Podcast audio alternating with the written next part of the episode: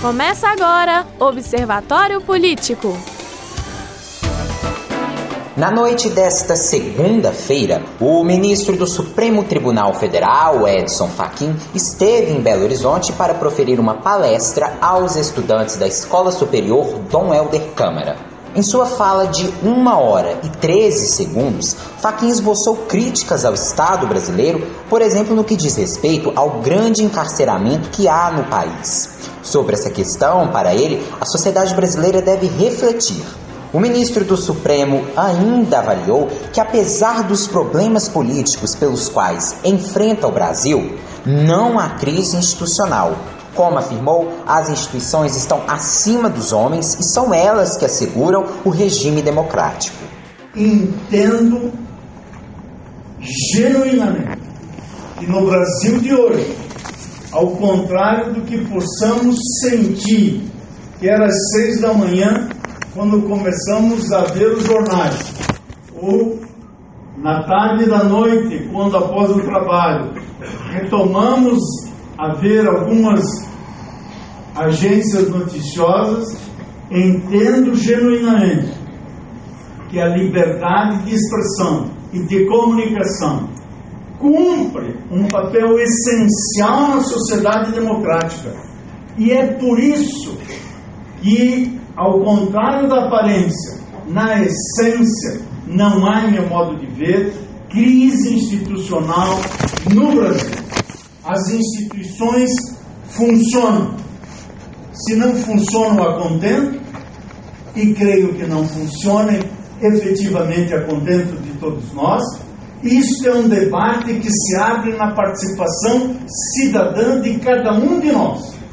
O que é que legitima o Estado encarcerar alguém, o que legitima ao Estado abrir as portas de uma prisão, retirar do convívio social. O que legitima o Estado é a permanente interrogação, em face da qual nós nos perguntamos sobre o limite à possibilidade do sistema punitivo.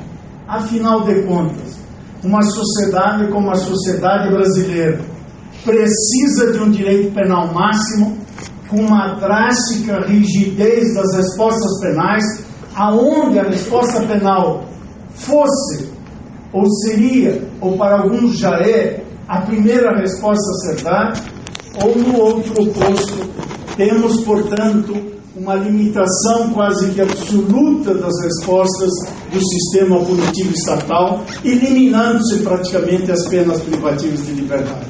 É essa dimensão de equilíbrio que nos interroga para saber qual é o programa normativo que está na Constituição e que responde a esse dilema. No meu modo de ver, a Constituição brasileira já fez a sua opção entendo que o que está na Constituição, embora contenha como justo sonho aquilo que todos, todos nós almejamos, viver numa sociedade livre de toda qualquer violência, até mesmo a violência institucional representada pela pena privativa de liberdade a Constituição, estejamos ou não de acordo.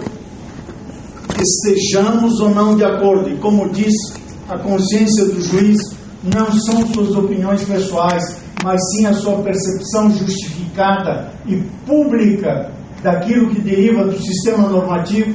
Portanto, a Constituição, queiramos ou não, escolheu, está no texto constitucional, a Constituição escolheu o direito penal como um dos instrumentos seus de responder aos atos ilícitos tipificados como crime e também de estabelecer o sistema de direito penal como uma das formas de garantia da realização dos próprios direitos fundamentais. A prisão em segunda instância, ratificada pelo Supremo e que deu brecha para a prisão do ex-presidente Lula, é considerada por Faquin como um avanço. O ministro ainda comentou sobre o foro privilegiado, votado na semana passada pelo Supremo Tribunal Federal, que acabou com a prerrogativa de foro para deputados federais e senadores. A prerrogativa de foro constitucional, por isso, e assim bem o fez o Supremo Tribunal Federal na semana passada, na minha percepção, e nesse caso é a percepção majoritária do plenário do tribunal, há de ser vista restritivamente, porque for por prerrogativa de função, elastecido para além dos delitos cometidos na função, ou em razão dela, é, na verdade, um atentado a um dos sentidos que o princípio republicano tem em todas as democracias. De modo que, nesta medida, a ideia de responsabilidade no trato do erário e da equivalência nas consequências do maltrato aos princípios constitucionais da administração pública requer, no texto constitucional, a ausência de restrição à responsabilização de agentes políticos. Exemplo de agente político, que acabei de lhes dizer, ministro do Estado, por atos de improbidade, e não entendo que sejam imunizados do contido no parágrafo 4 do artigo 37, que apenas para rememorar prevê os atos de improbidade administrativa importarão a suspensão dos direitos políticos, a perda da função pública, a indisponibilidade dos bens e o ressarcimento erário na forma e gradação previstas em lei, vírgula, sem prejuízo da ação penal cabível. Observatório Político.